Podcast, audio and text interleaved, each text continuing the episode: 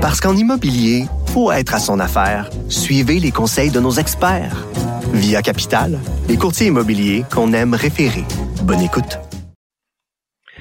Au bout du fil, il y a Lionel Carman, ministre délégué à la Santé et aux services sociaux. Bonjour. Bonjour, M. Robitaille.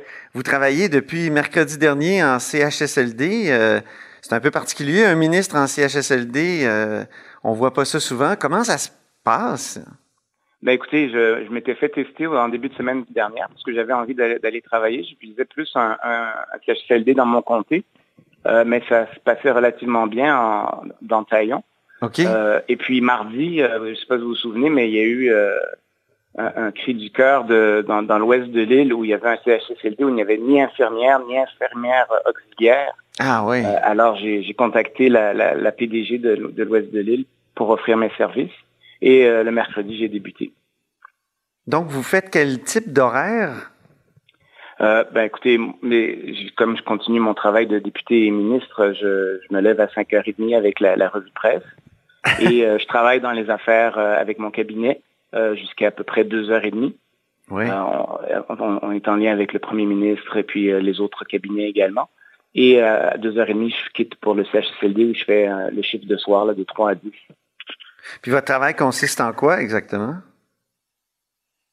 Oui, euh, ce qu'on alors moi, je fais un, travail un peu hybride. Quand j'arrive, moi, je m'occupe du sixième étage, là-bas où je suis.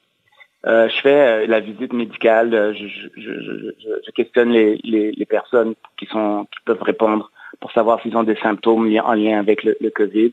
J'examine, je prends les signes vitaux de tout le monde. Euh, par la suite, on a une réunion, euh, il y a trois autres médecins qui sont venus aider. On a une réunion avec le, personnel de 4h30 à, à 5h30 à peu près. On révise euh, tous les patients de, du, du, CSLD. Et par la suite, je fais un rôle plus où je, donne les médicaments aux patients. Euh, par exemple, la, première journée, le fameux mercredi, là où c'était vraiment en manque de personnel, moi, et, l'infirmière chef, on a, fait, on a passé les médicaments de 6 heures à 10 heures le soir. Euh, plus d'une centaine de patients, vous savez, c'est des personnes âgées qui, sont, qui collaborent peu, donc souvent quand on arrive, ils sont déjà endormis. Mm-hmm. Donc c'était vraiment euh, difficile. puis par la suite, si les autres jours il y avait plus de personnel, ce que je fais quand j'ai fini de donner les médicaments au sixième étage, j'appelle les familles qui souvent n'ont pas eu de nouvelles depuis un certain temps. C'est tout un travail euh, différent de, votre travail habituel, mais peut-être qui ressemble à certains de, de, vos boulots comme résident, non? Oui, Quand oui, vous étiez ben, résident en médecine? Oui, c'est ça. Puis, puis même médecin aussi. Vous savez, on fait toutes sortes de choses comme médecin. Oui, oui. Euh, euh, donc, non, moi, en fait, j'aime ça, Je, me, sens vraiment... quand, quand, quand j'appelle les parents, ils sont tellement contents. Les familles sont tellement contents d'avoir des nouvelles qu'écoutez, ça, ça, fait mhm. ma journée. Alors oui, c'est un travail euh, de, médecin, mais, mais beaucoup, euh, comme je disais, un travail de résident. Ça, vous rappelle des souvenirs, sans doute? Oui, tout à fait. Puis écoutez, moi, je, je prends du plaisir quand même. Puis c'est valorisant aussi. Quand on appelle les familles, elles sont extrêmement contentes d'avoir des nouvelles. Il y, a, il y, a, beaucoup de solitude aussi. Fait que des fois, je prends un petit moment aussi pour rester auprès des, des personnes âgées. Puis euh, leur, leur jaser un petit peu. Là. Donc, moi, je suis très content de, de, de contribuer. Donc, il y a, il y a plusieurs cas de COVID à l'endroit où vous travaillez. Oui, euh, je dirais qu'il y en a presque une centaine. Euh, évidemment, il y en a qui sont très malades, il y en a qui sont moins malades cependant. Est-ce que, ça vous, est-ce que vous craignez? Êtes-vous bien protégé? Avez-vous tout le matériel de protection nécessaire? Ah oui, ben moi je travaille avec un, masque de procédure, un masque chirurgical, pas un N95, mais par exemple j'ai une, j'ai une visière par-dessus qui ah me protège tout à fait puis blues et puis le changement de gants à chaque patient. Donc, euh, moi, j'ai, euh, on est bien protégé. Et est-ce que la situation est aussi tragique euh, qu'on le décrit parfois? Là, on a entendu Enrico Ciccone, un, de vos... Un, de, des élus qui, est allé et qui, vraiment était outré de, de, ce qui se passait dans les CHSLD. Est-ce que c'est aussi grave que ce qu'on le dit? Monsieur Houtin, moi je suis moi je suis allé en, Haïti après le tremblement de terre. Oui. Donc donc j'ai il faut, faut, relativiser les choses, mais quand même, je pense que ce qu'on voit en CSSLD, c'est quand même très sévère. Puis ce qui arrive, c'est que c'est devenu un hôpital. Tu sais, ça fonctionne comme un hôpital. Ah oui. Donc, les, donc ils n'ont pas les ressources, ils n'ont pas les gens habitués pour faire ce genre de travail-là. Mhm. Donc effectivement, pour quelqu'un qui n'a pas l'habitude de, ce, genre de milieu, c'est vraiment c'est émouvant de voir ces, gens qui ont besoin d'aide et qui souvent doivent attendre pour recevoir de l'aide. Donc le plus de personnes peuvent venir aider, j'encourage tout le monde à venir contribuer à la cause. Oui. Est-ce qu'il aurait fallu y penser au début de, de, la pandémie, au début de la crise, euh, que ce serait des milieux vraiment touchés euh, durement par, euh, par la crise? Est-ce qu'on n'aurait pas dû faire plus pour empêcher, par exemple, les, les, employés de se déplacer d'un endroit à l'autre et de contaminer les, les résidents? Ben, je pense que le message du Premier ministre avait été clair au début qu'il fallait protéger nos aînés. Mais malheureusement, comme vous dites, il y avait le problème des équipes volantes. Euh, qui, qui, qui, est passé un peu sous le radar. Même chose aussi au début, il faut se rappeler qu'il y a beaucoup de personnes qui sont allées euh, visiter ou qui sortaient malgré les, les recommandations. Donc je pense que c'est, il aurait fallu être plus strict. C'est un petit peu l'approche que nous on a pris dans d'autres euh, dans d'autres milieux. Mm-hmm. Mais c'est toujours facile de le dire par après, j'imagine. ouais, tout à fait. Sur le coup. Euh, on, ne se serait jamais attendu à, ce que, l'on voit actuellement. Mm-hmm. On dit que les personnes âgées ont une charge virale plus grande que, que les plus jeunes. Est-ce que c'est vérifié médicalement? Ben, il y a une publication là-dessus euh, qui dit que la, charge virale des personnes âgées, surtout dans ceux qui sont symptomatiques, fortement symptomatiques, est très, très élevée. Donc, c'est pour ça qu'il faut faire attention euh, chez, ces patients-là. Puis c'est d'où toute l'importance d'être bien protégé.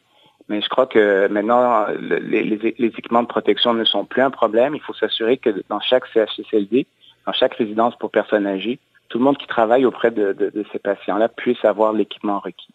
Ça, c'est un message qui est très clair qu'on redonne à chaque jour. Il y a une de vos euh, électrices, une de vos commettantes euh, qui vous a écrit, Amélie Brodeur, euh, c'est sorti dans le Devoir il y a quelques jours. Elle dit j'ai de bonnes raisons de croire que mon non seulement mon père, mais bon nombre de personnes âgées risquent de mourir de soif pendant la mise en quarantaine des CHSLD. Est-ce que c'est c'est une réalité ou c'est une exagération?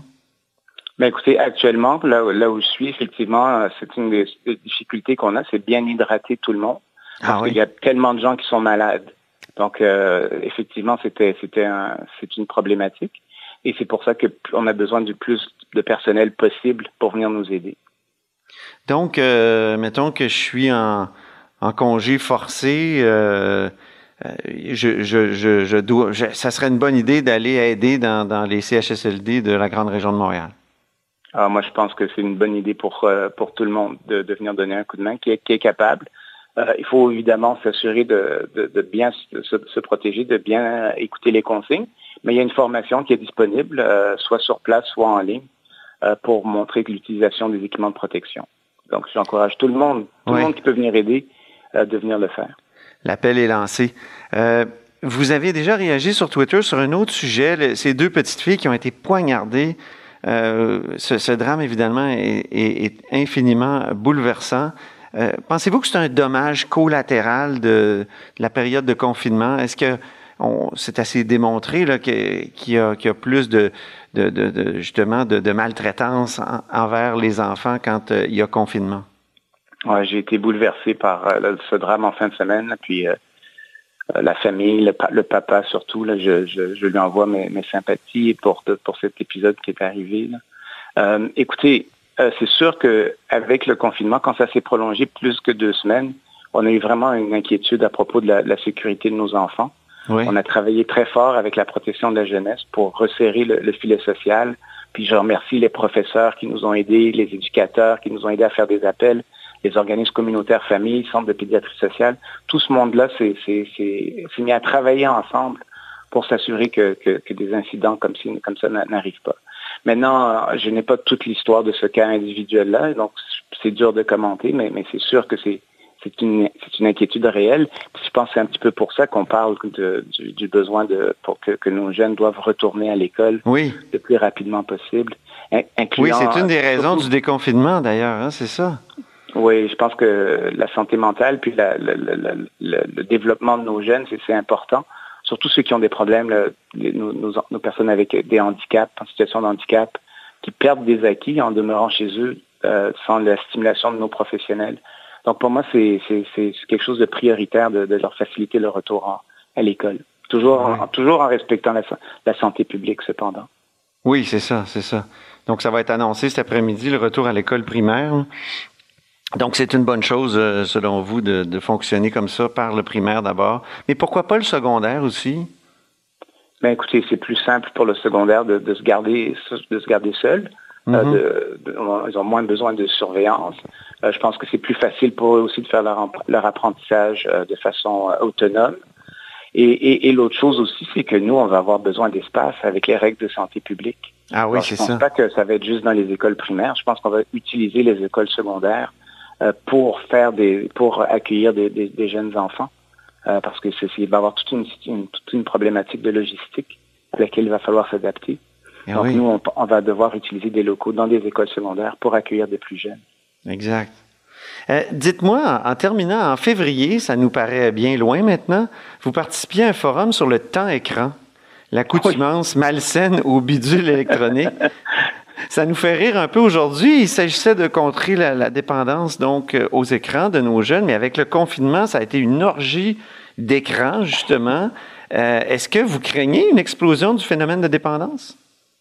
Ben, écoutez, je pense qu'il va falloir être euh, revenir à, la, normale le plus rapidement possible. Je pense que c'est aussi une des bonnes choses. Je pense que surtout, il va falloir regarder pour les pour les jeunes, pour les ceux qui sont les moins de 12 ans, où il va falloir vraiment voir l'impact que ça a eu sur sur leur sur leur sur leur développement. Et d'ailleurs, l'association des pédiatres du Québec parlait de ça en fin de semaine. Ils étaient inquiets un petit peu pour l'impact sur la santé mentale euh, de, tout ce, temps d'écran exagéré. Mais évidemment, euh, je dois vous dire que ça a été un outil euh, quand même utile dans, le cadre de la, pendant le temps de la pandémie. Il faut pas, faut pas le nier. Mmh. Mais encore une fois, il faut trouver un. C'est cet équilibre qu'il va falloir que, la société québécoise trouve, qu'on va continuer à chercher dès qu'on puisse reprendre nos travaux à l'Assemblée mmh. nationale. Ça peut être une, une autre raison qui milite pour une rouverture au moins partielle des écoles? Ah, absolument, absolument. Bien. Moi, je pense qu'il faut, faut, faut, faut, faut qu'ils reprennent, recommencent à apprendre, recommencent à socialiser. Euh, c'est comme ça que les jeunes se développent d'abord et avant tout. C'est ça. Bien, Lionel Carman, merci infiniment pour cet entretien, puis bonne chance dans votre travail euh, de, dans le CHSLD euh, dans l'ouest de l'île, hein, je crois. Oui, c'est ça. On ne veut pas dire, on veut pas dire précisément lequel, mais on sait à peu près où il est. D'accord, merci beaucoup. Merci beaucoup. Lionel Carman est ministre délégué à la santé et aux services sociaux. Vous êtes à l'écoute de là-haut sur la colline.